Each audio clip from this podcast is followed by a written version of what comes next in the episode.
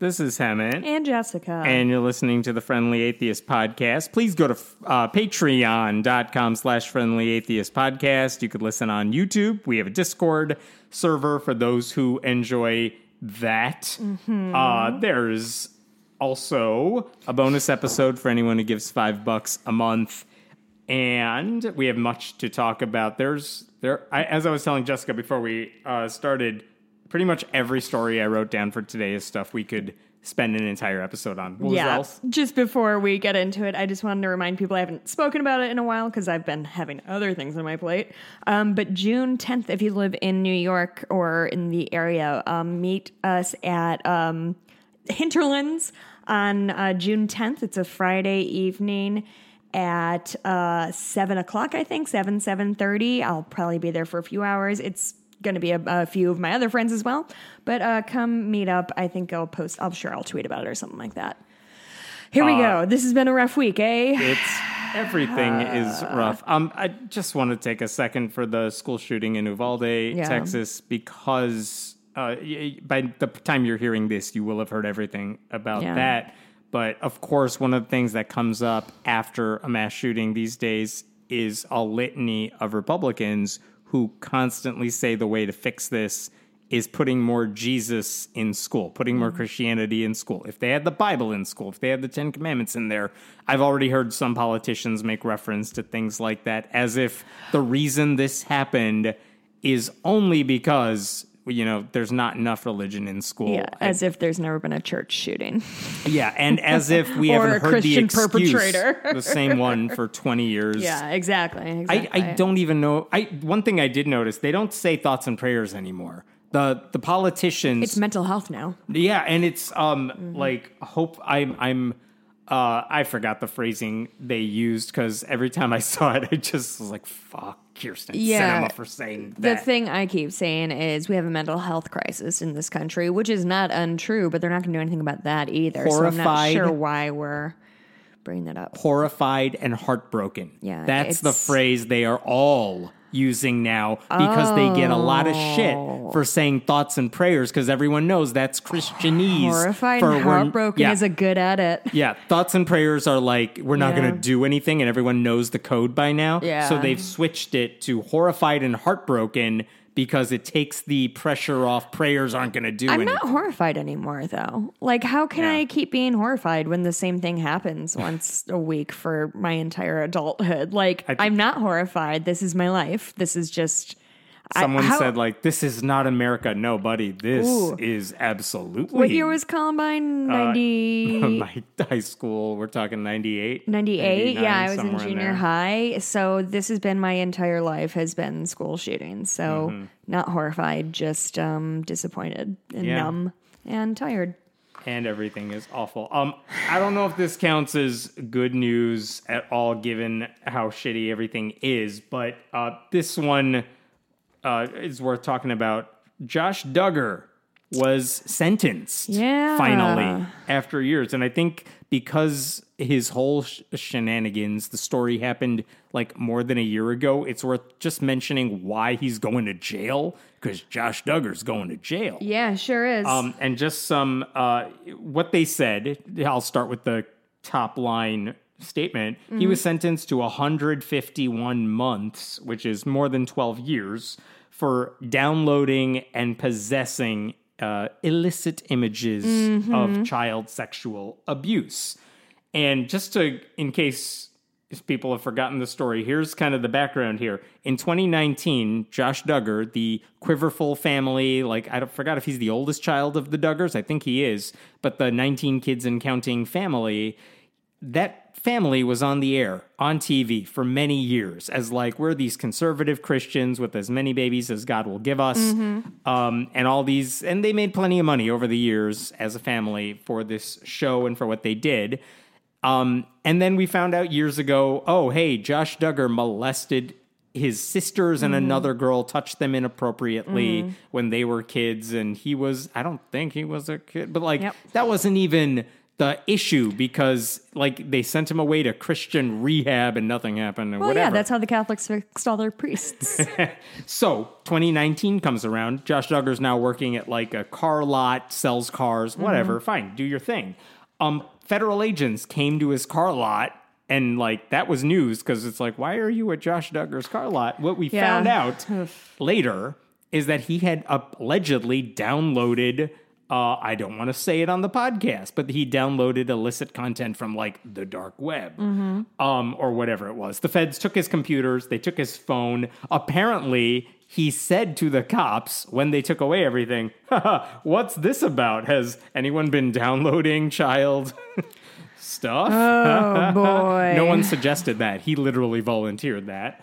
That's like at the end of like one of the who's the guy? One more thing. Who's that guy? Columbo. Really going with the modern But references just here. that kind of thing of like, but wait. I didn't say she was shot. I just said she was dead. I don't have a Right. Columbo impression. I'm not sure if that's anything, but that really feels like like a 1980s writer Where he just put that together. well, nobody found any kitty porn, did they? Because Right. oh, that would be the worst thing I can imagine. Me personally, Josh Duggar, a person who does not like child pornography. And the feds found out that he used like a browser that allows him to access illicit material. Mm. And also on his computer, by the way, was a Christian censorship program called Covenant Eyes. That's right, because his wife was like not in on it, but knew she had he had a capital P problem. yeah. right. And so technically, what that uh, app is supposed to do is if you go to an adult site, it'll send like alerts to everyone on your list. Like, guys, he's looking at it again. um, but he found a way around it because it's not good software. I software. didn't realize it went to a lot of people. uh, whoever you That's put on your accountability list, really. Um, so he downloaded the illegal stuff using a workaround that didn't trigger the Christian program, which tells you a lot about the Christian program.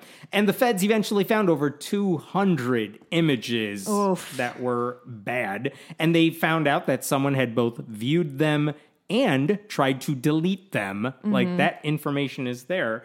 During the trial, he was like, maybe someone else like came to my lot and stood in the thing and used the hotspot, mm-hmm. and that was it. Put in my Like, passcode jury and put on a. Josh Duggar mask and Yeah.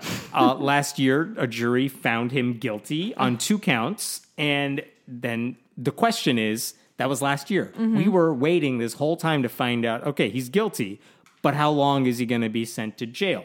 He could have had 40 years in jail one for downloading this content mm-hmm. uh, and viewing it, and mm-hmm. another for distributing it to others. And here's basically what happened this week. Both sides agreed there's, I guess, not enough evidence to get him on distributing it to mm-hmm. other people. And both sides agreed we'll drop that charge. okay. 40 year maximum in prison drops to 20 year maximum. The prosecutors are And like, he's our age. uh, he, yeah, he's late 30s, I think. Oh, is he? Okay. Something like that. So the prosecutors are like, well, give him all 20 years for Uh-huh. the downloading and possessing stuff. Josh Duggar's lawyers are like, give him five. He's a good boy. His wife is like, he's he's the daddy of like seven kids. yeah. His he, mom. He has a brood he needs to tend to. yeah. Um. Actually, his wife said she asked the judge to consider reuniting us as a family again soon. Which, okay, fine. Ay, ay, his ay. lawyers said Josh Duggar lived an admirable life while navigating unique challenges associated with being in the public spotlight since childhood. What were the admirable parts? I'm not sure. He Besides did make a robocall asking people to vote against like trans safety laws. Oh, that's neat. I just don't think when people are like he lived a noble life, like having many children isn't a noble like pursuit. Most people can have children. It's most people can have children and also not have child pornography on their computer. So I Mm-hmm. don't think just him heading the one thing is enough. I forgot about this until I was going through the story. You know Yeah. what was going on during the guilty verdict and the sentencing time? Jim Bob Duggar, his daddy, the patriarch of the family, ran Ran for office. Arkansas State Yeah, Senate I on a platform of family values. He lost. He Oh, lost the primary. Louise. Um, but anyway, the Duggar's lawyer said give him five years. Prosecutor said give him all 20. Yeah. Uh, judge said I'll give him 12. 12 years, seven months in prison. Even with good behavior or whatnot behind bars, he's going to be away for a while. Um, hopefully, his kids will have aged out of damage control mode. I guess. God, and they're not going to get them into therapy. They're just going to send them to other priests. Yeah. These poor kids. Prayer, yeah, prayers for those kids or whatever. But Honestly, one caseworker could go down to that section of Arkansas and like have their case full of just Duggars. If somebody's looking for clients, like for therapy, Josh Duggar used to work for the Family Research Council, and the head. Racism. What are the best ways to hurt LGBTQ people? Mm. Tony Perkins, still, I believe, the head of Family Research Council, has not said anything about Josh Duggar today. Surprise, surprise. Sure, weird. Um, my again, favorite's the wrong word here, but the one thing after this verdict, uh, after the sentencing came out, are all the pictures of Josh Duggar with every Republican luminary. Oh, like here's him and Ted. Cruz. Which- here's him and whoever. Which that doesn't carry a ton of cachet for me because like that happened with Harvey Weinstein Right, and fucking Jeffrey Epstein. Like, yeah, there's a picture of like my aunt and uncle with Hillary Clinton. They don't Yeah. know who my aunt and uncle are. yeah. Um, but yeah, so Josh Duggar is going to prison. There's your good news story. Yeah. Uh, how long? Who knows? Yeah. I, I will say, I do not appreciate the comments I saw everywhere. Like, good, he's going to prison. They'll get him good. No, like, don't make yeah, we joke. shouldn't advocate for rape in any sense, even in prison, especially in prison. Actually, I shouldn't have said even in prison. Yeah. Um, hey, Hemant, just really a quick question, Yes. just before, because I'm sure whatever we're going to get into next is going to be terrible. It will be. Um, Not that I want to, if I asked you to, would you know how to get to like the dark web, like where people get like assassins and drugs? Are you looking? Do I'm we need not to talk off looking. It's just it, it occurs to me that I don't even know what the dark web is. I hear it. It, it just feels like a thing from a 1990s hacker movie that all, the screen is black and the, the, the digits are all lime green. I feel like there's someone who's get, who's written us before who's like, listen, it's not actually a dark web. It's blah blah blah. Have, have I done this before? I think we've done this Have we? before, and they've got mad at us Silk for using Road incorrect uh, jargon. What's Silk Road? That's closed a long time ago. Okay. I know think this I learned- because my shop got sh- no. Um, there is a way to do it. It's just like you can't go to Google and find it. That's the thing we're talking about. You got to like. So you just have to know type it in the how to browser find- bar? Pretty much, like you got to know how to get to the things you want to get to. And Josh Duggar knew how to get to the stuff he wanted to Dark get to. web dot pirate? That's exactly what it is. You are the worst hacker who exists anywhere. Okay, let's talk about this uh, church. I'm going to think of another uh, little fun anecdote for between the next the next thing. Um, Okay, this is the wildest video that I saw in a long time. So last Sunday, Yeah. as we're making this, uh, New Life Christian Church in Warsaw, Indiana. Sorry, it's May, not. May 22nd, in case people are listening to this. Thank you. May 22nd. Okay. That sounds about right. But yeah, there's a church in Warsaw, Indiana. Uh, Pastor John B. Lowe, L O W E, gets on stage. And here's the deal here's what I see there's a live stream of their sermon, as there is every week. And at the end of the service, where people are singing worship music and the pastor says some parting words. And then at the very end of the the video, you you basically hear him say something like, uh, God wants to give you the saving knowledge of Christ. Everyone come on board, whatever, whatever, Christian, whatever, whatever. Uh-huh, sure, and sure, then it fades out to the, the screen and the live stream ends. Okay. Well, someone in the congregation kept the camera rolling because they knew something was about to happen. An happen official camera or like a like phone a phone camera? camera. Okay. And what they caught was the pastor, now that the live stream's off, is like, I, I got to say something to this church. Okay. I'm not to read you everything he said, but here's the gist of it. Um, he says, uh, I committed adultery. It was nearly 20 years ago. It continued far too long. Dot, dot, dot. I have no defense. I committed the adultery. To say it plainly, I didn't make a mistake. I didn't have an issue. I didn't have an affair. I didn't make a misjudgment. I sinned. Okay. I need to say that, and you deserve to hear it. Dot, dot, dot. While applying uh, church discipline for sexual failure, for repentance, confession, and restoration, I myself had not been disciplined for sexual misconduct. So, in accordance with dot, dot, dot, in accordance with our church bylaws, I'm stepping aside, stepping down from ministry responsibilities. Okay. This is like a five, six minute speech mm-hmm. that I just condensed for you there, but that's basically what he tells the congregation. Mm-hmm. And during all of this, they're pretty silent, they're listening. honestly, the reaction from the crowd is not one of like, how could you? It was more like, oh, a long time ago you did something bad. You felt the need to get it off your chest. We get it. Yeah. You know, all right, fine. Uh, do you, and basically he said, I'm stepping down doesn't mean I'm not coming back later. Like, let me go to Christian rehab, the Josh Duggar kind for two minutes. I'll be back. Um, so right after that, right Yeah. after he finishes the speech, and this is why someone was filming because they knew this was going to happen or something. Um, a husband and wife get up on stage, and basically, uh, he the guy says to the crowd, you know, if you love us, please let us talk because we're taking the mic here. And basically, here's the woman, his wife. She gets the microphone. I- we don't just have context of who no these context, people are. At least for anyone watching the video, no, you don't. Okay. But these husband and wife gets up there. Wife takes the mic. For 27 years, I lived in a prison. It was not 20 years, she says to the priest.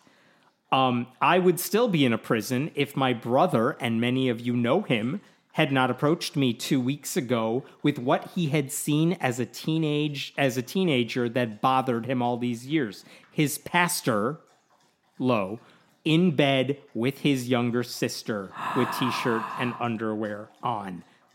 And as she keeps talking, she says, I was just 16 when you took my virginity on your office floor. Do you remember that? I know you do, and I have plenty of other stories that I could bring to your remembrance. You did things to my teenage body that had never and should never have been done. Dot, dot, dot. The church deserves to know the truth. This church has been built on lies, but no more. Wow. So the pastor had said, I committed adultery 20 years ago. She says, it wasn't mm, adultery, it was sexual assault. I was the victim. I was 16 raped a when it started. Um, she also, the guy's son, the pastor's son, must have said something. It's hard to hear because he's not with the microphone. And they say to him, If I would have gotten counseling, your dad would be in prison. Wow. Um, apparently, this happened for a while. The husband takes the mic at some point. He says, This is a necklace you must have given her. It was a ministry gift. I'm giving this back to you. This is a covenant purity ring, which she wore while that man had sex with her. Drops that on the podium. It's like, We're done. Drop the mic. They leave the stage. And all of a sudden, there is some uh, conversation from the crowd like if you did it you need to admit it to the pastor like for a second there's a glimmer of hope Uh-huh. that this congregation's going to turn on this guy and he says to them Yeah. i told you i committed adultery i told you it went on too long That's not adultery, that's fornication, Mm-hmm. even in your biblical terms. yeah um and at Uh, the end the of same thing. at the end of they didn't really get into a fight beyond Okay. that but after he does all this and this is the end of the video uh, like she leaves with her husband. There are their friends must have been there. They knew this was going to happen. They embrace the couple and they kind of walk out. Yeah. The pastor says something. I don't know what it was. Wasn't important. Gets on stage. Then you hear someone yell out from the crowd like, "We love you." No. And the like entire church goes to greet the pastor on stage, lay their arms on him and what looks like a group embrace, but they're laying their hands on him in prayer or whatever it you want to call that Oh my god. um, they basically embraced him. They did not do that to her. And in case you're wondering, uh, 16 is the age of consent in Indiana, but again, there's two ways to look at this. Legally speaking, I'm not sure if because he was in a position of power over her, that changes the rules. Sexual assault, ethically though, sexual assault is sexual assault, regardless What- of what happened. Where in Indiana was it? Warsaw, Indiana. Um, for what it's worth, the church. Oh, this is not funny, but I found it funny. The church shut down its Facebook page, and it Yeah. shut right. Um, but they didn't shut down their Instagram. And the last post they made on Instagram was. Um, it's an advertisement for an upcoming marriage matters class, and there's a banner over it that says "canceled." To all married couples, marriage matters is canceled this evening. I wonder The- why. Uh-huh. Did they have something going on? two updates with this. Uh, I'm not going to say this wrong. The Kosciusko County Prosecutor's Office says there is a pending investigation into the matter. They said that this week. Um, it seems like what happened is this girl woman now, must have either repressed it or didn't realize the significance of it until this was brought to her attention by her brother. So a couple weeks ago, she must have gone to authorities. She must have gone to the church leaders and said, This is a thing you need to address because I already went to the cops about it. I'm making that up. I don't know if that happened, but it sounds like that's what happened. That's why the pastor felt the need to address it then and there. And that's why she was at the church to make sure that was going to happen. Um, second update is the church put out a statement. Um, among other things, this is so these are the elders of the church. Um, when Pastor Lowe offered his confession, he also announced that he would be stepping down. Dot dot dot. Um, they basically said, uh, in the wake of what has now been revealed, we are hurting and broken for a woman who has lovingly attended and served in the church for many years. Yeah, yeah, yeah. Our brokenness extends to Pastor John B. Lowe II. For 42 years, our church has taught and preached a message of repentance, forgiveness, blah, blah, blah. Basically saying, you know, we love him. We hope he redeems himself. We love her. Sure, you do. Um, and saying, I, I, the one thing I took away from that message is they said, we literally did not know anything about this until now. Mm. Um, so, like, don't blame us. We weren't trying to cover this up. That's what I took from that letter. But that what happened? It was caught on video. The reaction to the the priest's way of gaslighting everybody into what happened, the woman's way of saying, No, I was there. These people know what you mm-hmm. did to me. There's more. She even alluded to the fact that there were other people who were like, not witnesses per se, but like they know about this stuff. Mm-hmm. This story's not over, but like, holy crap. Um, I'm trying to find. There's a name for what you just described that has to do with uh, oh Darvo. Have you ever heard of that? Darvo. Um, it's when um, if you uh, address somebody who has been abusing you and say you've been abusing me, they do. It's called Darvo: deny, attack, mm. and reverse victim and offender, which is like, mm. like I the I'm not pastor is the victim. Yeah, I, you're abuse. Like you accuse me of this thing. How could you put me through this thing? Which is like what this rings of. Um. So this is why women don't come forward. Like, how many more examples do we do we need of this kind of thing? I um. To, on HBO, there's. Do you know the um, the musical Spring Awakening? Is that Heard in your purpose? I don't know it, purview? Um, it's it's something I only kind of discovered during the pandemic. I knew of it, um, but I sort of missed the boat on it. I was into Wicked like a dork. Um, but uh, there's a essentially it's about it's about 18th century German kids who are discovering sex, and it's about them trying to deal with adult things while the adults in their life continue to treat them like children, to the detriment of all. Um, and there's a song about sexual assault about um, a young woman whose father has been assaulting her with the mother's knowledge. Um, and they were interviewing the the actors who played this. It's a 15 year anniversary, so they did a, a thing on HBO Max, or they did a re- reunion thing, and then they did a um, a doc on HBO Max. Anyway, one of the women who sings the song about sexual assault said that they were kind of talking about the cultural impact of what's going on. There's a that deals with suicide, it deals with rape, it deals with all this kind of thing, um, abortion, pregnancy. Um, but the this actress said when the show started getting popular, we got so many letters from kids who said I was molested and I've never told anybody my entire life. You're the first person I'm telling. And this happened to me and I didn't know this happened to other people. And the reality is this sort of abuse, especially from power powerful people, not powerful people, people in position of authority over the victim, in addition to just being an adult. This is happening all the time. It's happening everywhere. And when kids say something about it, they're not believed. When adults say something about what happened to them as children, they're not believed. When women come forward and say, This happened to me yesterday, they're not believed. So it's kind of hard, frankly, to understand why anybody would come forward anymore because this is what happens. Oh, we forgive you, Pastor Fartface. Oh my goodness, you're so brave for admitting that you did a bad thing, even though you minimized it and did not take any emotional responsibility for what you did to her. Because what did he say? He said, I sinned. I committed adultery. He talked about what he did, his wife, right? I sinned. I had a lapse in judgment. I was weak. Not the actions I performed hurt a young person. A young person who's supposed to be in my care, a young person who I am supposed to be a mentor for and a spiritual guide for. And I violated that. And I raped her. And this girl who I told she shouldn't have sex and that she needed to stay pure, I took that from her too. But good for him for confessing, I guess. Um, piggybacking on that story, this was probably the biggest news in the world of religion this week. The Southern Baptist Convention, the largest Protestant Mm-hmm. denomination in the country, basically released a massive, uh, long standing internal investigation into their own sex abuse crisis. And a little background before I tell you. CPAC? No, this is uh, Southern Baptist. Oh, Southern Baptist. I'm so sorry. and Yeah, The thing sorry. about this, let me give you some background so that the report makes some sense to you.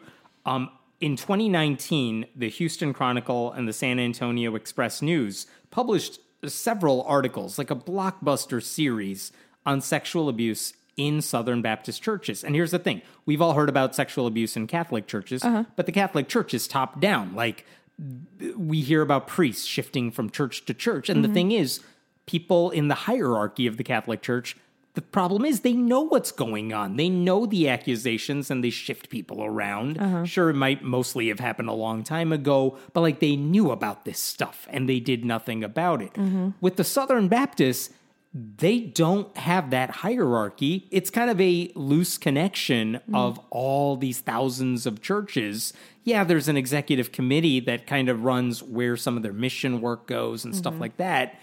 But it's not like there's a pope of Southern Baptists that tells everyone. So this was kind of the problem where abuse happens in church and church and church.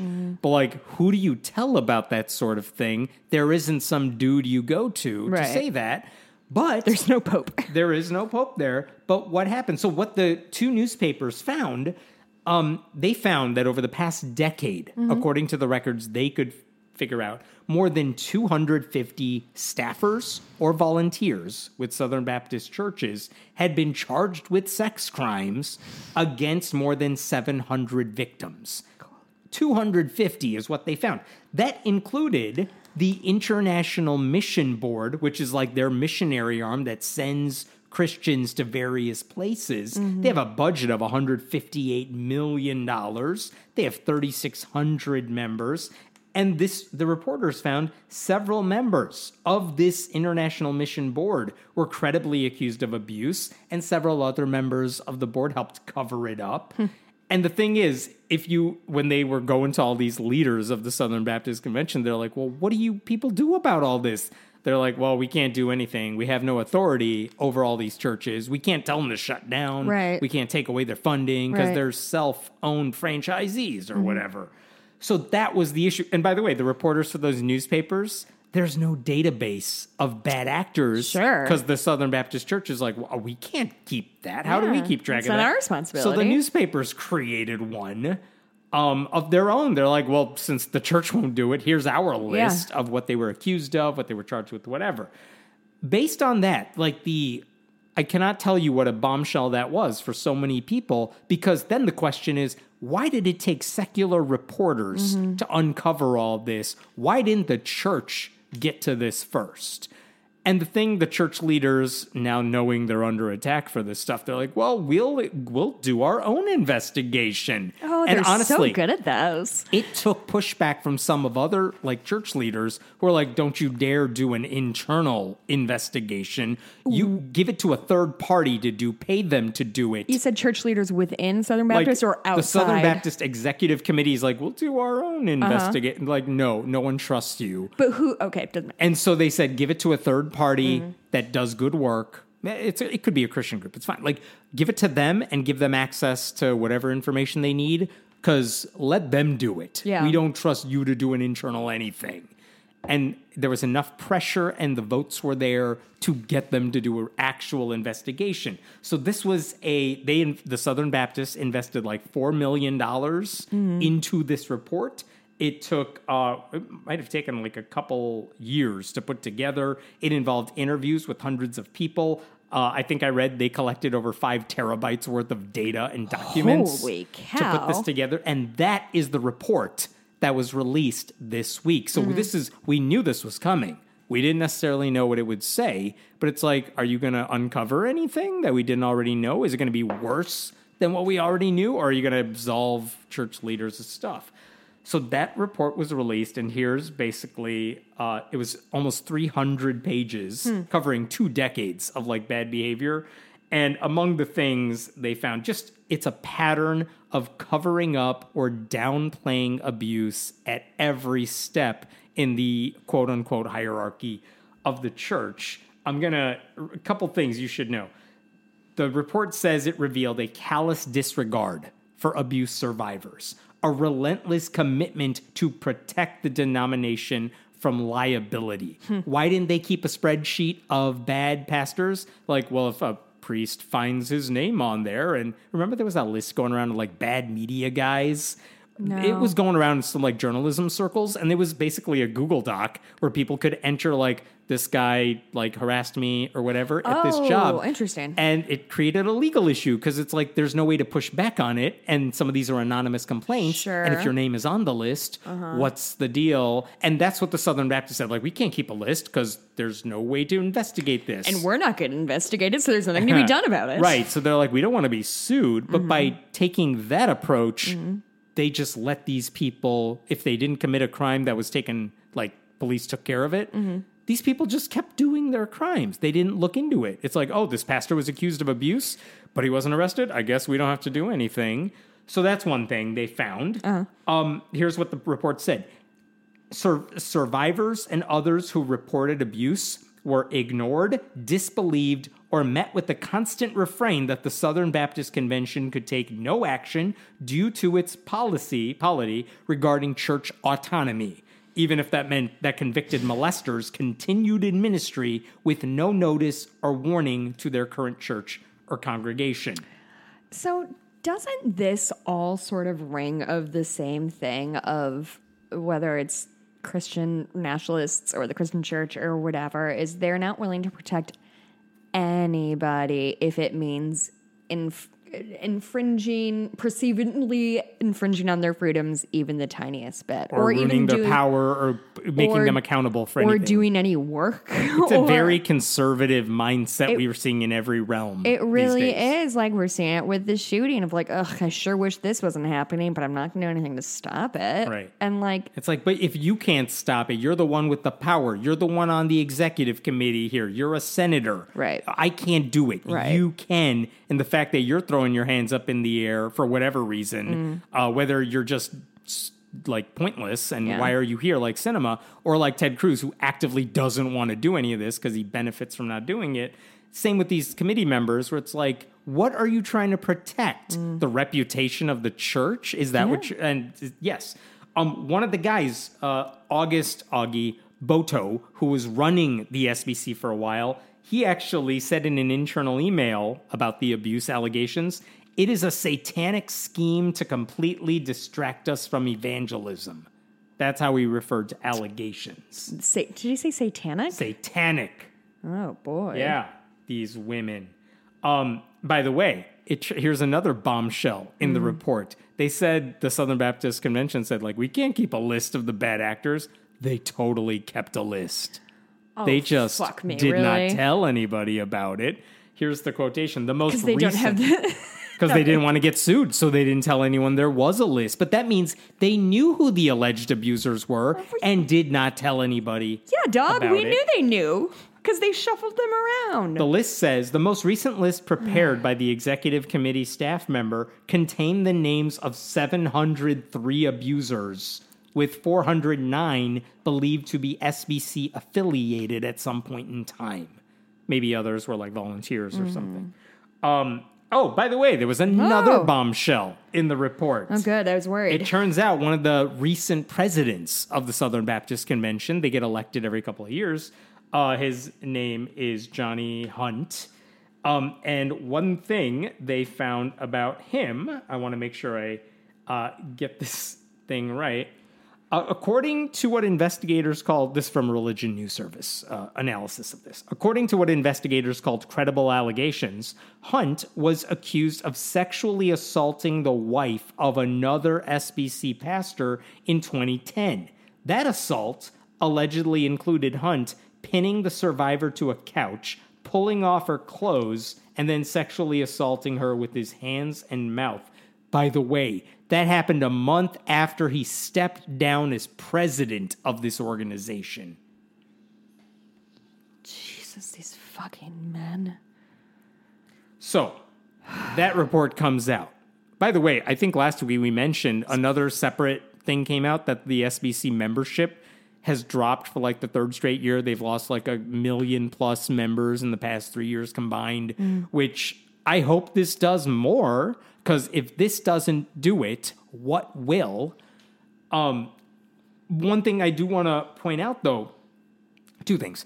One is they're meeting this week. This weekend is the meeting of the Southern Baptist Convention Executive Committee. This is the weekend they normally elect a new president. This is the weekend where they can actually take action on this. This is why the report was released now. Because what are you going to do about it? And that's the question people want to know. Like, are you going to take action? Are you going to make a list? What are the consequences for people? Are you going to do anything about it? And finally, now there are calls from leaders saying, look, seriously, we will take it seriously. We're going to put a plan into place. But until we see what they're going to do, who knows? Um, by the way, I want to point this out too. This is important because these were not crimes, but we've talked about this on this podcast in the past. Former Southern Baptist Convention President uh, Paige Patterson was a guy who told women trapped in abusive marriages to stay and pray. I remember he was an asshole. He made creepy sexual remarks about an underage girl. There was another pastor, Matt Chandler, who botched sexual abuse cases committed by his own church's staff members. He told his congregation that a staffer was fired over a sin issue when the issue was that the staffer secretly taped another pastor taking a shower at his house. Um, there was another uh, uh, international mission board a member who mm-hmm. sexually assaulted a 16 year old girl and was allowed to resign quietly. I mean, these are stories that have been public over years of time. And it's all like all of this happened and the church did nothing. The denomination did nothing of consequence. Because women mean nothing to these people. And mm-hmm. obviously, there were other victims, and it wasn't all women, but they don't give a shit. They don't give a shit about the young women they, because those young women don't matter. Like all they matter is whether they can like give them a bunch of new, uh, you know, another generation of good white Christians. It doesn't matter if their brain works as long as their uterus does. uh, until those babies go to like elementary school, Uh, at which point they don't matter. Um, Katie Rich, a comedian, uh, posted something on Twitter years ago, but she retweeted it this week. Uh, I'm paraphrasing because I don't have it in front of me.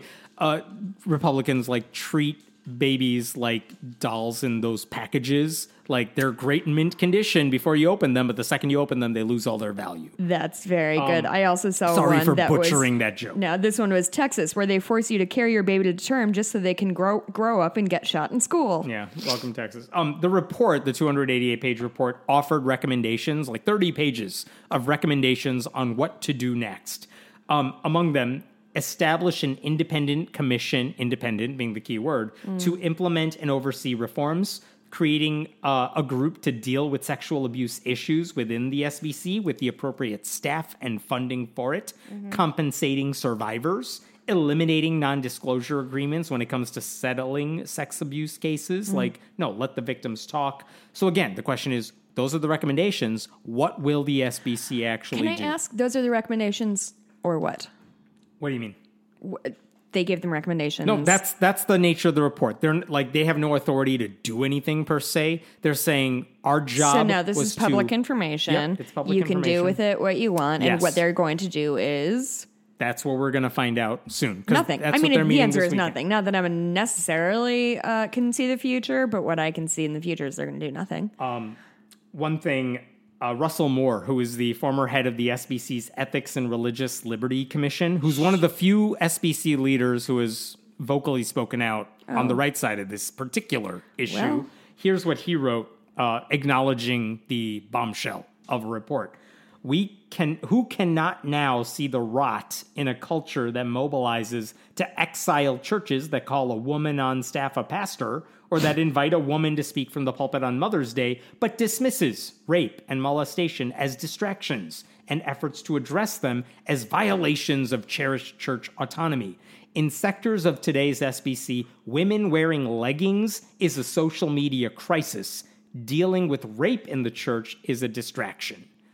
Like, yeah, Wow. I mean, yep, that is absolutely the problem. Good for him. One thing that the report did not talk about, and the thing they never will talk about in the church, of all the things they could possibly do this weekend, here's one thing they will never address the broken theology at the heart of all of this. The idea that women, even, you could say they're equal all you want, but you treat them as inferior, which means mm-hmm. their stories are not taken seriously, which means there are no women as pastors in the SBC, which means victims in the church, victims of abuse, who are you going to talk to? The 12 member elder board of men? Mm. Like, there's no one they can go to. That's never going to get addressed because, of course, you can't touch their religious beliefs.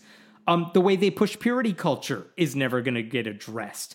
The way they women are excluded from positions of leadership, the way women who speak out are shut down or condemned, the way they are told women are told to submit to male leadership, um, even when those men are abusers, abusers or accomplices. The way they talk about LGBTQ people, even though it leads to sexual repression. And imagine if it's a male pastor abusing uh, a male child, you have another reason to keep shut, keep your mouth shut about it, because all of a sudden it's not just abuse you're talking about. It's homosexual abuse or something. Mm. Like they're not going to touch any of that. That's of the that. bad part. That's never going to get addressed because none of these people, not the guideposts who did the investigation, not the SBC leaders, that is the stuff that is untouchable because it's religion. They'll they'll maybe take some fixes here and there, like sure we'll do a committee or we'll do release. There is a move right now as we speak. Like at least show us that spreadsheet you created. Mm. Um, but like seriously, these are small potatoes compared to fix your beliefs. They're awful. What do you think it would take to get a sort of Catholic Church style, like lawsuits going. yeah, and- like statewide lawsuits doing? Because for the Catholic Church, they recently did this. You can speak on it better than me. They lifted some um, of the not restrictions. What's it called? Uh, there was a statute of of limitations, so that even if you got abused as a child 30 Yeah. years ago and you theoretically could not sue over it, Mm-hmm. some states like California said we're going to open a window where if you are a victim of child sex abuse, you can come forward with it and file a lawsuit. Civil what are the lawsuit. states that did that? I don't remember off the top- Pennsylvania, Pennsylvania, I think California. I don't remember Just wonder if any like capital R red states did it because I feel like that's what we're going to be facing in with the SBC. Is there anyway? Yeah, I, I don't know. I You're on mean, I would say one thing you take away from this report women are still not safe in SBC churches. People, I don't, Women still aren't safe anywhere. True. That is absolutely true. I'm not saying that these women in the churches should become atheists. That is on them. I don't care. I'm not keeping a tally board. But they could they need to find a church that respects them and SBC churches clearly do not. I mean, they they fall under the umbrella, the guidance, the advice of SBC leaders who Mm-hmm. clearly do not. So again, what are they going to do with this report? I don't know, but that is a bombshell. I mean, we're talking front page news of major newspapers when this was released. Yeah. Because it is a big deal to acknowledge how serious this sex abuse crisis is. And one of the articles I've seen being passed around, uh, there's a couple versions of it, are like, how is this like the Catholic Church uh, sex scandals? Because you can't hear the phrase Catholic Church these days without thinking sex Uh, abuse. one to one. And yet, that's not the case for Southern Baptist churches, but it should be. Uh, we're getting closer though. You know? I think. Yeah. So, um, Oof, boy. which story do I want to go to Oh my god. Can I just briefly say Yes. um, that I brought my dog uh, Dottie to the barn this week, and she met my horse Prince. Prince did almost kick her head off because he doesn't know how to play with dogs and not horses.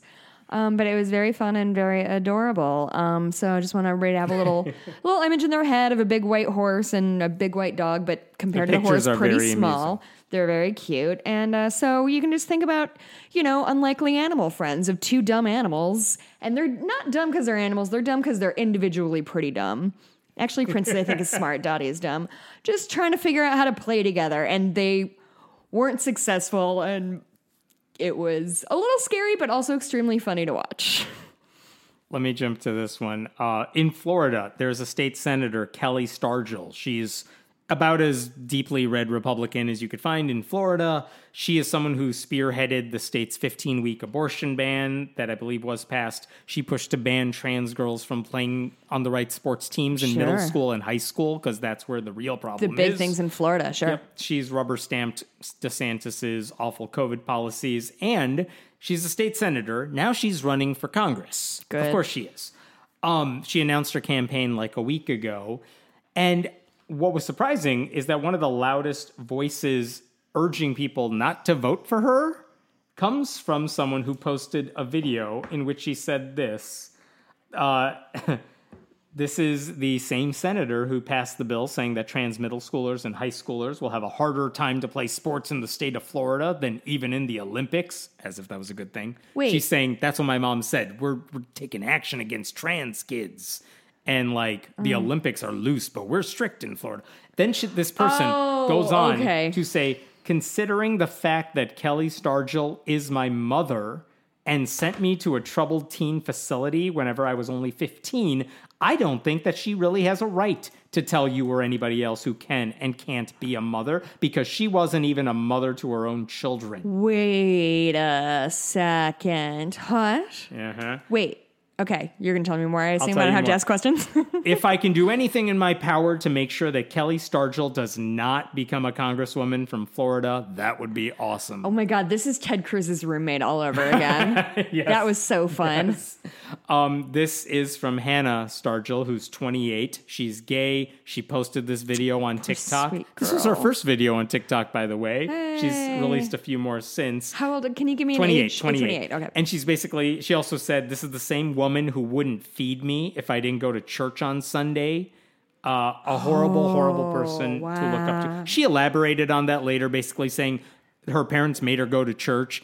Like, but if she didn't go to church, well, the family would go to lunch Uh-huh. afterwards. She wasn't invited to that. She just had to stay at home Yeah. and like make her things for herself. But basically, you have Hannah Stargel, uh, who's openly campaigning against her mom. She told a Love it. n- local news outlet her mom's candidacy for Congress came as a shock since Kelli Stargel had previously said she was going to step away from politics because of how hard it was on the family. But again, if you don't care about your family, Yeah, that's much whatever. easier. By the way, there's she's not even the only member of the family speaking out against Kelli Stargel because last year Laura Stargel, another daughter, wrote an essay for the Orlando Sentinel urging Ron DeSantis to veto her mom's anti-trans bill. Uh, she oh, said- I love when kids are anti I their know. parents. Laura wrote, I played sports all throughout middle, high school, and college without ever coming close to receiving an award or a scholarship. So saying I played sports for fun, I wasn't Yeah. that good. But like not once did I stop to consider what gender my teammates were assigned at birth. Instead, I remember the personal and professional growth in my life that I can attribute to my time on the field. Dot dot dot. The state legislature is more concerned with hypothetical harms than real world physical and mental health. Mm-hmm. And this is always what it comes down to, isn't it? Is that the Republicans are always ready to find a new boogeyman for you to, uh, you know, that's just behind the door. It's just in your closet. You can't see it, but the trans kids are coming for you in hopes that you'll be so incensed by this boogeyman that they're teeing up for you that you're missing the fact that they're actively trying to kill every one of their constituents. They blame the uh, Texas school shooting this week on the the shooter being trans. That's not true, but they made it up and spread that rumor anyway. Like a congressman spread that rumor. Oh, and they're mad because Democrats will say, hey, maybe we should pass laws so more children don't get hurt. And they're like, stop politicizing this. And they're like, I heard that he doesn't even have a penis. Who's ever heard of a boy without a penis? Mm-hmm. It's all These that people matters. Are nightmare now, humans. here's the question: Will any of this have an impact? I mean, look. First of all, kudos to those two kids for speaking out because that is not easy ever, much less when it's your own mother. But we've talked about a couple years ago in 2018, there's a guy running for Congress, one of the good. most extremist uh, Republicans in Congress, Paul Gosar. Um, and his siblings, five or six of them, So fucking made funny. an ad for the Democrat running in the race saying basically, don't vote for my brother. He's a horrible dude. And of course, he won in a landslide because it's an overwhelmingly red I'm really curious to see, like, I would love to see, like, an oral history of all of the times family members have campaigned against their family members, because I think that would be a really fun show. right? The irony here is Kelli Stargel's uh, campaign website. She talks about how she's fought to prioritize Florida's families, which is bullshit because she doesn't care about her own, Someone and she just only learned cares about, about alliteration in second grade. and she only cares about your family if you fit her conservative Christian mold. As long as you're a white family. um, have we, I'm sure we're not going to talk about it. Have we talked on this show about um, the Dr. Oz shit that's going down? Which one? Just the fact that he's running for Senate and there's going to be a runoff Yeah, with him and be a Dave runoff. McCormick. Both are horrible candidates, Yeah. but like I love that they're I that that made me happy that What- they've hired lawyers to fight against each other. And they're fighting over voter fraud. Like well what if someone sent in a ballot but it wasn't properly dated even though we received it by election day? Cuz you have one Republican saying that should be valid because of course it should and of the other side saying uh no that's fraud now Yeah, like this they're is trying what to I've been rely on excited mail-in for. Like- because they can't. They've been calling for fraud. They've been calling fraud so long. Now it's the only drum they have to bang. Yeah. and so when it's a primary and they're calling fraud, it's like my dude. Against whom and for whom? Like, Mm-hmm. do you think they're? Do you think that George Soros or is that who they think Yeah, is really-. George Soros has like individual minions on each individual candidate? This is insanity. It's paranoia. Keep fight. I mean, John Fetterman's the guy running against eventual one of those 2 guys. He's fine. He's. Pennsylvania fine. Senate, right? Pennsylvania Senate. He's fine, but he also just had somebody a stroke. So like, God. he's he's out. He's okay. Can okay. we please like- have somebody who is well, the funny thing about him, like a seven foot tall, like burly white guy, he's very progressive, relatively speaking, for a Seven candidate. feet tall? He's like That's six, six eight or six nine or something. Jesus. But he's huge, and basically he talks like this is fucking stupid. Wears like short sweat shorts and a hoodie everywhere he oh, goes. Oh, hell- wait. He looks like a white collar Republican who should be at the Capitol riots. And here he is like, marijuana should be legal. His entire campaign oh, thing on Twitter is basically if you elect me, I will always be the 51st vote for Democrats on all this shit. Yeah. Like, it's great. Good job. Um, but, he had like, a stroke? He did. He's, How old is he? Uh, when you said sweat shorts, I just imagined a 20 something college guy, so it really threw No, off my no. mental image. a guy who's just in the gym a lot, you get the idea. Sure, sure, sure, Um, sure, sure. quick update to a story we did last week. Greg Yep. Locke had gone on stage. He's like, "You can't be a Christian and vote for Democrats," and everyone on Yeah. Twitter was like, "Go." Tell the IRS about this because Mm-hmm. he can't keep his tax exempt status. Well, over the weekend, he made another video where he uh, basically said, "I oh no, here's here's what he said. Mm-hmm. I almost brought the I almost brought the document. I was gonna burn it right here on national television. He's not on national What television. document? Um, so guess what I did this week? I got an attorney and I dissolved our stinking 501c3 in this church because the government ain't gonna tell me what I can and can't say. So IRS, we don't need your stupid tax exempt status. This accent is whiteface and it's sorry, offensive. Sorry, I got nothing. I don't do accents.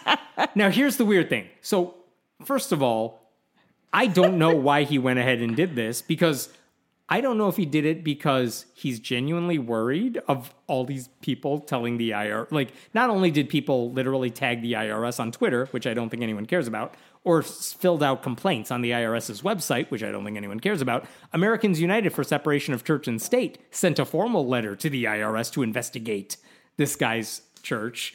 I don't know if any of that got to him. Uh-huh. So he's like, well, you can't fire me. I quit. I told the IRS to get rid of it. Oh, Jesus. I don't know if that's the case. They weren't going to go after him. They don't But give a here's the shit. weird thing. There is no indication that I could find, and I talked to a tax guy, and I talked to people, and I did look into this. There's no indication I could find that this is a registered church that this is a nonprofit church to begin with. And maybe they don't need to be registered, but usually there is a database of what counts as a nonprofit, even like there's a federal database for it. Sure. There's no indication he ever had a 501c3. Wait.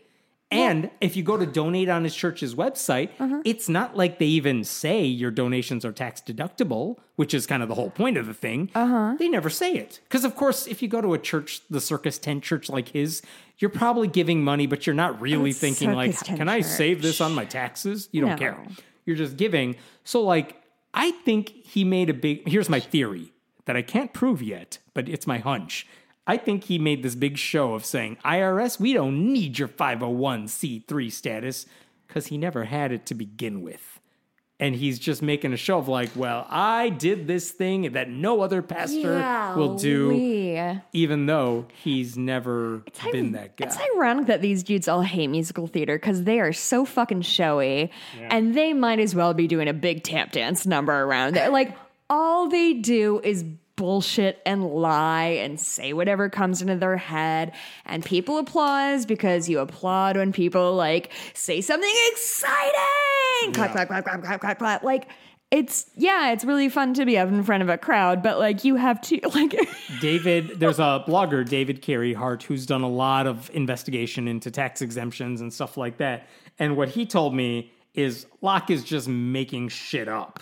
Since his church is not a federally recognized nonprofit, there's absolutely nothing the IRS can do. Sure. Uh, and then he added, you can't revoke what does not exist. Boom. And here's the thing what Greg Locke wants to do is tell people how to vote. He wants to preach politics, not the gospel. But, like in theory, if you're a pastor who tells people how to vote, you don't get to also be a tax exempt church. Well, Locke has always been political, and he's getting more political. And he talks, he will find one Bible verse and then spend like 30 minutes talking about why Joe Biden is evil. He wants to be because of what the Bible said that Joe Biden is evil. It said that. Jesus said that. and he does this and like he wants to get away with it. And basically, he's basically saying, like, that's what my church is now. It's a political rally, a MAGA rally that intersperses Bible verses every. I wonder if this is gonna like fade away.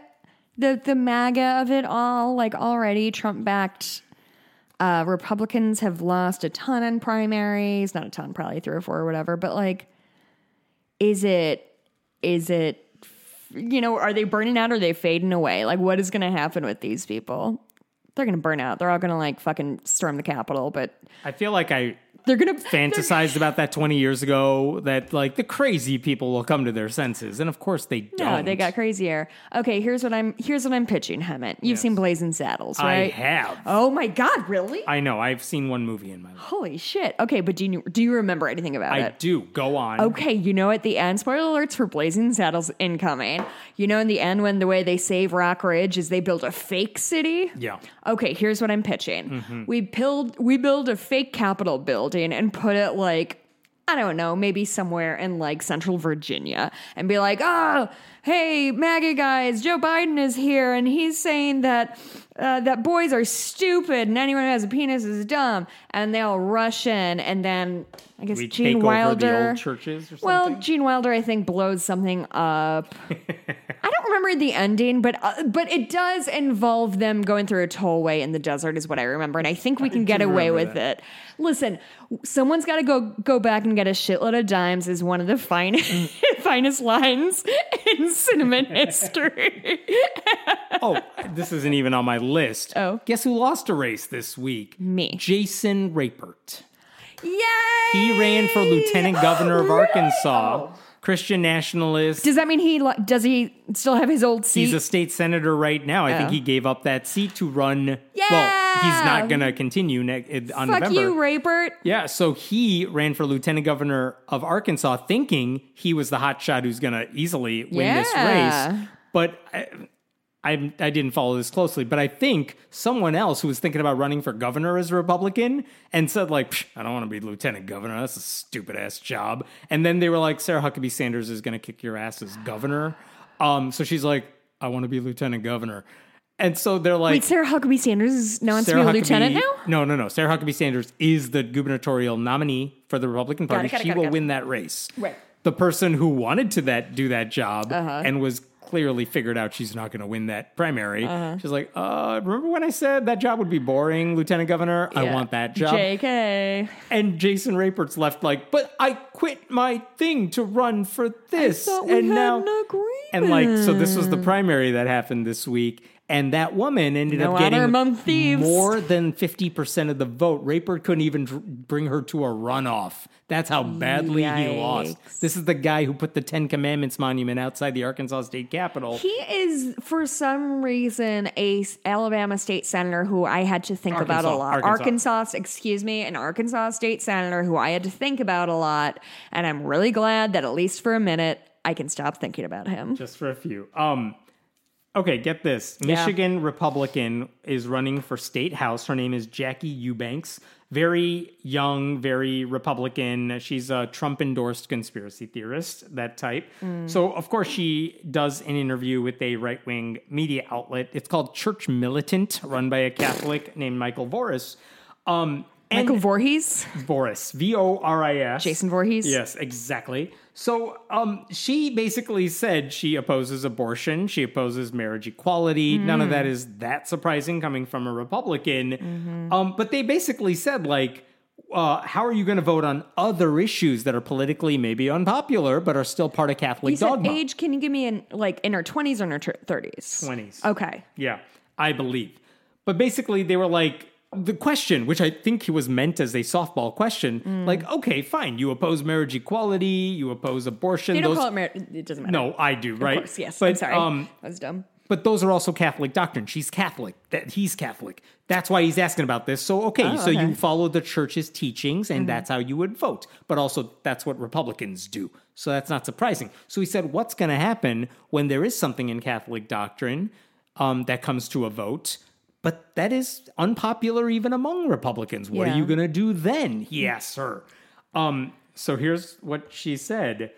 Uh, here's what Boris said. How do you answer the local press person who might be your age and just sees you as some loony who, you know, she wants to take away your birth control in the state of Michigan? Basically, he said, How are you going to respond to that? The right answer, because I'm a political expert here, Yep. would be uh, they want to take away your birth control. Like, stop. You change the subject. You don't have to answer that question. I just want what's best for women, whatever your stupid answer is. Here's what she said. Sure. So I guess we have to ask ourselves would that ever come up to a vote in the Michigan state legislature? And if it should, I would say it should not be legal. And I think that people that birth control is, they think it's better because, like, oh, then you won't get pregnant, then you won't need to have an abortion. But I think it gives people the false sense of security that they can have consequence free sex. And that's not true, Again, I'm and it's not offended by that voice you use Sorry. because it feels It's aggressive my- at me. so basically, her answer that she said out loud Is I would 100% uh, take away uh, Birth birth control. control. because it gives women a false sense of security and thereby allows them to have sex without feeling terrible about it. Mm-hmm. She cool. admitted she would take away birth control and she's running for office. Like, do- doesn't know politics 101. You don't say the stupid shit out loud for a soundbite that your opponents can use. What are you doing? But, thanks. Jesus Hemant, like, what, what, what else has anybody else said? Like, this is all the same shit. Like, oh. she hasn't said anything that much worse than plan, like, plan B is abortion or whatever. Like, these people do not have a fun, fundamental understanding of biology. They think that when the sperm, like, sees the egg, the woman is, you know, the person is pregnant, but, like, it's simply not how it works. They don't care that preg- pregnancy doesn't start until implementation. They just don't care. They make up their own laws. Literally. Oh, I don't know if she's going to win that primary, but like, she's running. Where Are sh- you running? Michigan. Different part of Why isn't anybody who listens to the Friendly Atheist podcast running for anything? Hemant and I, as we said before, cannot run. Our names are poison. However, that is accurate. we'll give you free ad space probably. Yes. Right? You- no. Can we I'm do that sure legally? That's illegal. Okay, um, we'll pay. We'll get. We'll pay you. The, As if anyone's we'll, paying attention We'll to buy the appropriate. Uh, we'll, Yeah. we'll we'll we'll take the appropriate amount of money for to air ad space for you. Sure. The right. old atheist bump. That's what they call it. That's that's how Reagan got in office. That's exactly it. Um, we didn't talk about this. This happened a week ago after we taped last time, but it was a big deal until all the other shit happened. Um, San Francisco Archbishop Salvatore Cordileone. Uh, He's not Italian, is he? He is maybe. He said Nancy Pelosi cannot get communion anymore because she supports abortion rights. He basically wrote a Oh. letter saying abortion rights amounts to a grave evil and a scandal. Wait, A sorry. Catholic. Oh, so this is, and she's from California. So this She's is from her San like Francisco. home. Yeah. So this is Oh, her home church. The guy running the di- archdiocese for home church. Oh, he says after numerous attempts to speak with her to help her understand the grave evil she is perpetrating, the scandal she is causing, and the danger to her own soul she is risking. I have determined that the point has come in which I must make a public declaration that she is not to be admitted to Holy Communion unless and until she publicly repudiates her support for abortion rights in quotation marks. I wonder if he is keeping tabs on anybody from the San Francisco area, you know, in Congress or whatever, Uh-huh. who maybe like voted against getting formula to Well, babies. about that. Oh, oh, wait, Oh, I'm- really? I'm, I'm on top of this. Did I accidentally segue for you? You did. Uh, because a couple years ago, not necessarily him, but the Catholic Church in general, uh, Bill Barr, when he was Attorney General under Trump, he brought back executions to the federal prison system, saying, you know how you were having, like, it was on hiatus, we didn't execute anyone? Bring that back. Which the death penalty is, like, from the top down, Pope Francis says no. Absolutely not. Never okay. Amy Coney Barrett got into a bunch of shit during her nomination because she had written a paper about as when she was a law student or something mm-hmm. where she basically said well what do you do if you're a judge and you have a death penalty case because the catholic church says one thing but the law may say another but no one could ask her about it because it touches on faith and of course you can't ask her about that Sure. but the church has a stance on the death penalty and execution. Bill Barr is a practicing Catholic who supports the death penalty. Did they remove his access to communion? No. No one in the church said we'll deny Bill Barr communion. No one's doing it to Greg Abbott of Texas now, who is Catholic and supporting executions. like I know I know we have to do this. We have to like highlight the hypocrisy in such like stark terms.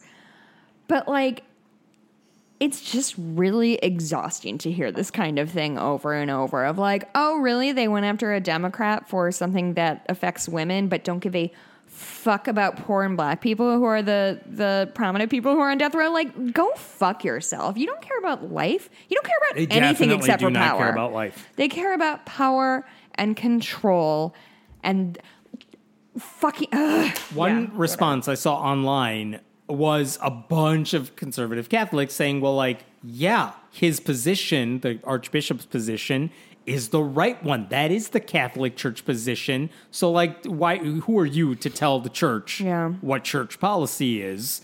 And the thing is, look, if you want to, what I don't get because they're right that it is the church policy anti-abortion. It's a mm-hmm. stupid one, but that is the church position.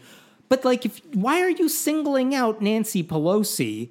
Like, just say if you support abortion, all of you cannot get abortion. Because keep this in mind: forty-eight percent of Catholics in the U.S., according to the Pew Research Center, support abortion rights in all or most cases. Mm-hmm. Sixty-eight percent of Catholics do not want to see Roe v. Wade overturned. Those are recent numbers. So, like, if you want to say if you support abortion rights or you support marriage equality or whatever, then you can't get communion. Drive all those people out of the Catholic Church. Please do it. It would be wonderful. Mm-hmm. But they won't because they can't piss off everybody. So he singles out this one person. And then he has the audacity to say his actions, this is the Archbishop talking, my actions are purely pastoral, not political. like, come on.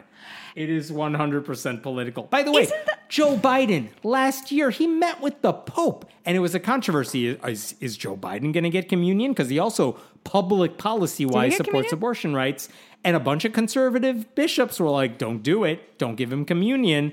And what did Joe Biden say after their meeting together? According to the Associated Press, Joe Biden said, The Pope told me I was a good Catholic and should keep receiving communion. Oh. And the Vatican didn't So deny the any of that. archbishops were like, "Oh no, we know better than the Pope because Right, that's the thing. Like, I guess, like, you're the one who gets to explain church policy, mean- but apparently, if the Pope says something, it doesn't matter. I know they don't like the Pope. Truly, it's my favorite thing that they're like, well, our Pope is our like vessel to God, except for when he talks about starving children. We hate when he does that. Like, that's not God talking. That's Pope Francis. Speaking of Cordileone, this is the same guy we talked about the California law that Mm-hmm. opened a window for victims of sexual abuse to file lawsuits, even if that statute of limitations had expired. Cordileone fought against that. Cool. That's neat. That's a fun, cool, moral place to live. And I'm sure um, if heaven is real, Jesus will be like, yeah, you nailed that one, my Meanwhile- dude. You meanwhile- really got my whole message. Jacky Eubanks from Michigan, this woman says birth control. I would totally make that illegal. And what does the church say about that? Nothing. They will never condemn her for that because that's also what the church teaches, even though what she said in Michigan is way worse than anything Pelosi did. By the way, over the weekend, Pelosi went to church in DC because she basically lives there. And guess what? The pastor there gave the priest there gave her communion because some past some priests are like, I'm not playing a game. Communion is not a reward.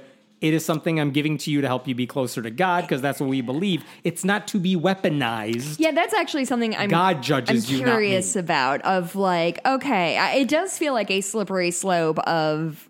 Not that's a great argument, but a slippery slope of like, okay, Joe Biden can't get communion because he's pro-abortion, and Nancy Pelosi can't get communion because she's pro-abortion. How many Catholics are there in the the House and Senate? So we have to check all of those. How many people are in local politics? Like, are they going to go into every Catholic's voting record to decide if they do or do not get communion? Because I That's don't exact- think that's that's it. what Yeah, like- Jesus had in mind. Yep. Don't go to the Catholic Church if you're looking for like reasonable Yeah, thinking. here. this is wild. All right, last story. Oh my Uh, god, I thought we were done. Sorry, we're done after this. So f- several years ago, we're talking like almost 10 some years ago, I was very curious like who has the atheist license plate in all the different states? Oh yeah, we talked about It was this. interesting. Just like someone's got to have it if it because it it's legal. So like you can request that vanity plate. And I was kind of curious who has it in all Did we these talk about this states. last week off mic? Uh, maybe. Okay. Um, yes, we did. Okay, we okay. briefly touched on it because this is what happened. Um, so this is like 10 years ago. A guy messages me and says, I have the atheist license plate in the state of Idaho. Not only do I have the atheist license plate in this red state, it's signed by Richard Dawkins. And it's like, okay, I get it. You're an atheist. Oh, Fine. Boy, Like, Ew, what- it's on his car. like it's just signed in the corner of the license plate, which his point was Fine, whatever. I am an atheist in Idaho. Yeah. Like I'm not shitting around Dawkins signed my plate. Okay, very interesting. That was a while ago. Hadn't thought about it for a while. And about this, when we recorded last week, I got an email from this guy that I thought was unusual because I hadn't heard from him since then. Yeah. And he said, Hey, I thought you might be interested. I ran for office in Idaho. I won the primary. And it's like, oh shit, look at you, an atheist who got elected. I'll add you to my list. Yeah, right. I'll add you to my little list here. Uh, so it turns out there was a four way race for state senate Mm. in this primary in Idaho. One of the guys running was literally a longtime state house member hoping to be, go, get to the state senate. And then you had two like crazy people, and then this guy Geoff uh, Schroeder, who's like, you know what? I want to throw my hat in the ring because I work in local politics. I know the landscape, and I think I have a shot at this. Here's the kicker: Republican Party. He's a Republican, an Idaho Republican who just won the primary for state senate. Also happens to be an atheist with an atheist license plate signed by Dawkins. Um, so of course, the thing that happened last week off mic before we recorded, so we didn't talk about it, was I'm like, wait a minute, You know what? you're a what now? Let's learn How more does- about this gentleman. I'm very curious. I have questions. Yeah. So here's what I can tell you, because of course I'm like, well, what are your views on everything? Are you also insane? Like, I want to be clear. I think you got the email when you were at my house Yeah, it and sounds- we're like talking, just like talking through it of like, I don't know what I'm going to do with this information. Yeah, It because was of just course my thought is shocking. my first thought is, well, good for you for running and for Yeah. winning, and also wait a minute, an Idaho Republican, like Republican would have also gotten my reaction, but like, oh shit, Idaho Republican, like we're talking deep red stuff. Hell yeah. Um, just FYI, the primary results: Geoff Schroeder got thirty-two percent of the votes in a four-way race. Second place got twenty-seven percent. Third place got twenty-five percent. This Wow. was close. He came out on top. And by the way, there's no one running against him on the Democratic side. He has a clear pathway Where to the in state Senate. Idaho is it? If it's near Salmon, it's a beautiful part of the country. Don't if somebody know. wants to move there, Don't remember. but so here's the questions that I finally got to ask this guy because I did speak to him. Yeah. Because you know And I I'm have sorry, questions. What office did he run for? State Senate. State Senate. Yeah, okay. Like it's not a small thing. yeah, it's thing. not. It's yeah, okay. right? And as far as I could tell, if he wins this race in November, which he should now, he would be the only uh, elected Republican in the country at the statewide level or higher who is Republican. And an atheist. and an atheist. Okay. Yeah, yeah, yeah, yeah. Sorry. He would be the only atheist Republican in the country Who uses the A word? who uses the A word or even a, a, a clone synonym type. well, that's a Interesting. So, what does this guy believe? Odd. That's the question, right? Okay. First question I wanted to know Did your opponents know this? Because you don't hide it. The fact that you're an atheist, you got the license plate, right? So, like, did was it used against you? He said, Nope, no one brought it up. He said he didn't bring it up because why would he? Because his whole thing is like, I'm talking about the issues. So he didn't bring it up, but he said he was ready for an answer, which if someone asked him, because if you go on his website, his whole thing is, I'm here to solve problems. Uh, he wanted local leaders to have more control rather than mandates from top down in the state. Like, we know our local issues, not the governor. Let us have control. Um, he wanted to protect the education system against people trying to attack the education world. from what way? I he didn't say 'Cause but- that's- because it could go either Because that could either be critical race theory or that could be like um, creationism. right. Um, he made it sound like he was. He made it vague on purpose, but he said, "I want to protect it from people coming from positions of ignorance." Whatever. You're right to say that's vague. And then he said, I want to make sure my district has access to good, clean water, which is a very local, fine issue to care about. Listen. So I'm like, okay, but there's nothing on his site about MAGA or, you know, all the conservative things you expect to hear. Religion was not a part of the primary, which is another thing to say.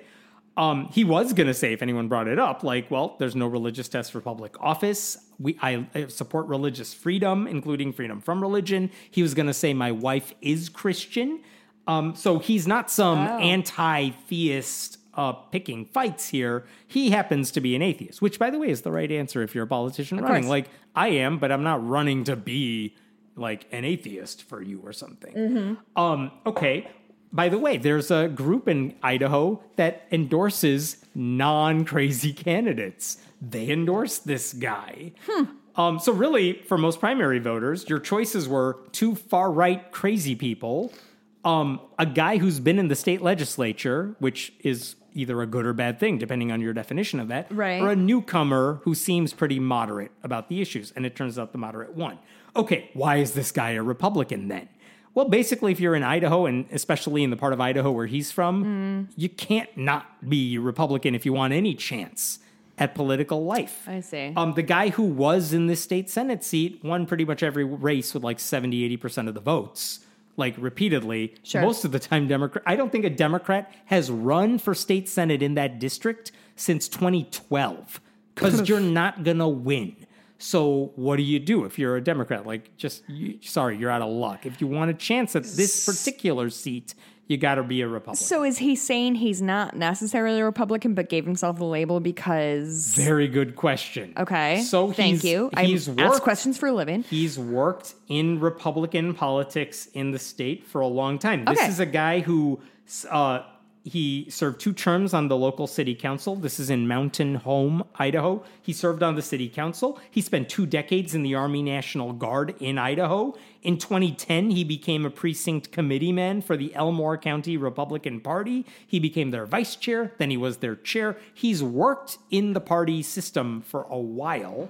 So he knows the landscape in that front. So of course, you know I had to ask him like, "Well, where do you stand on all the shit anyone actually cares about?" Uh-huh. Um, so a couple things that he uh, told me.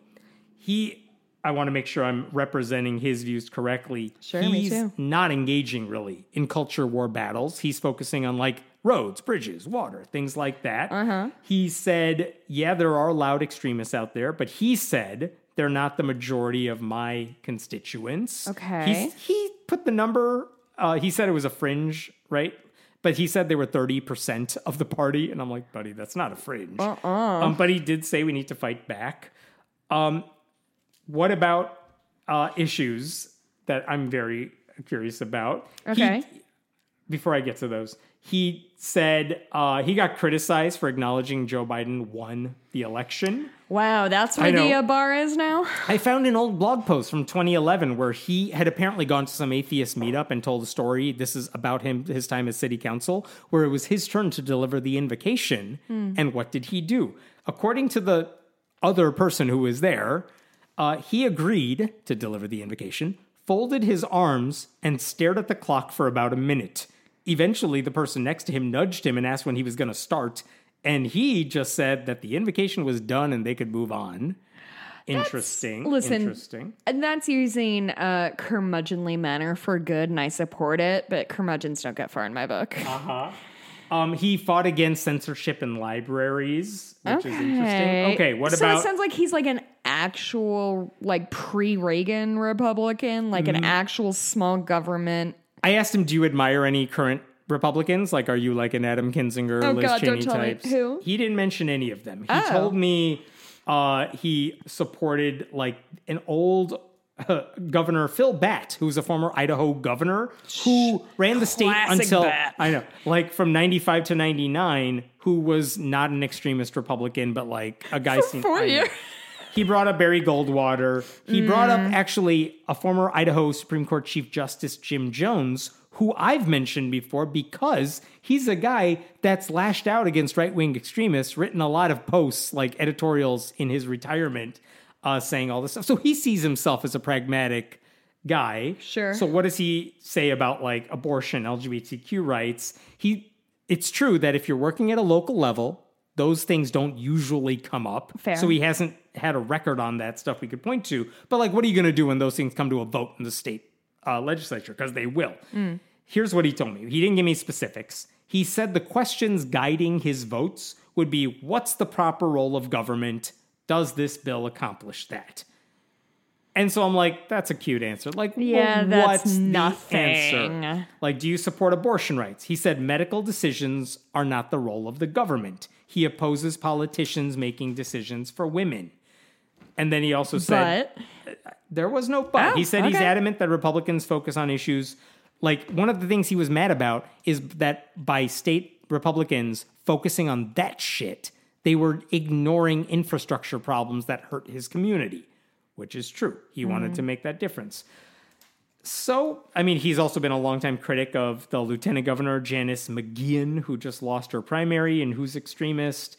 He's fought against uh, like the Trumpist sides. My favorite, someone said they called him basically a rhino, Republican in Yeah. name only. Yeah. His response to them, this is, I think, on election night. Uh, his response to that troll on Twitter, fuck you. um, which that's how you do your victory parade. fuck yeah, dude. So interesting. He's a Republican, doesn't seem to be one of the insane ones. okay. But what does that actually mean in practice? I don't know. There are two small atheist Republican groups, to my knowledge, like that actively court, like, yeah, atheists can be Republicans. And I have my issues with both of them. But noticeably, he is not part of either of those groups. I don't think he's a fan of either of those two groups. I wonder if um, this gentleman is one of those uh, those hypothetical people that I always said when I when I talk about like I truly believe that the country would be better with two strong parties Oh, who God. actually care Yeah. about like Yeah, yeah, the like is he one of those Republicans? I don't know, but here's the thing. It looks like he's going to win this race in November because there's no opposition. We will soon find out what happens when he is in office. I've known in in my recent history two atheist Republicans at in state politics. One of them changed parties to libertarian real quickly after he came out, and then he got voted out next time Came around.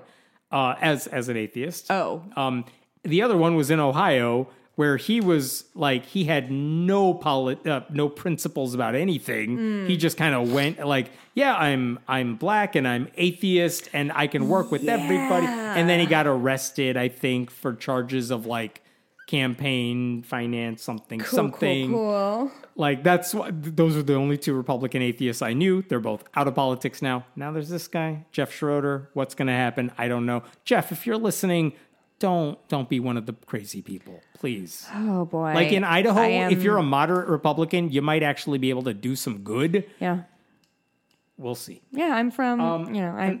that's yeah, all go i ahead. got that's all i got that's enough like i said there's like God. five or six stories that could have lasted an entire thing and it's midnight. Like, nor- this is so much later than we normally go. Um, boy, where yeah. do we where do we find you You can find me on Twitter at Jess Bluemke. Um, you can go to my Etsy shop, uh, Bitches Get Stitch Done.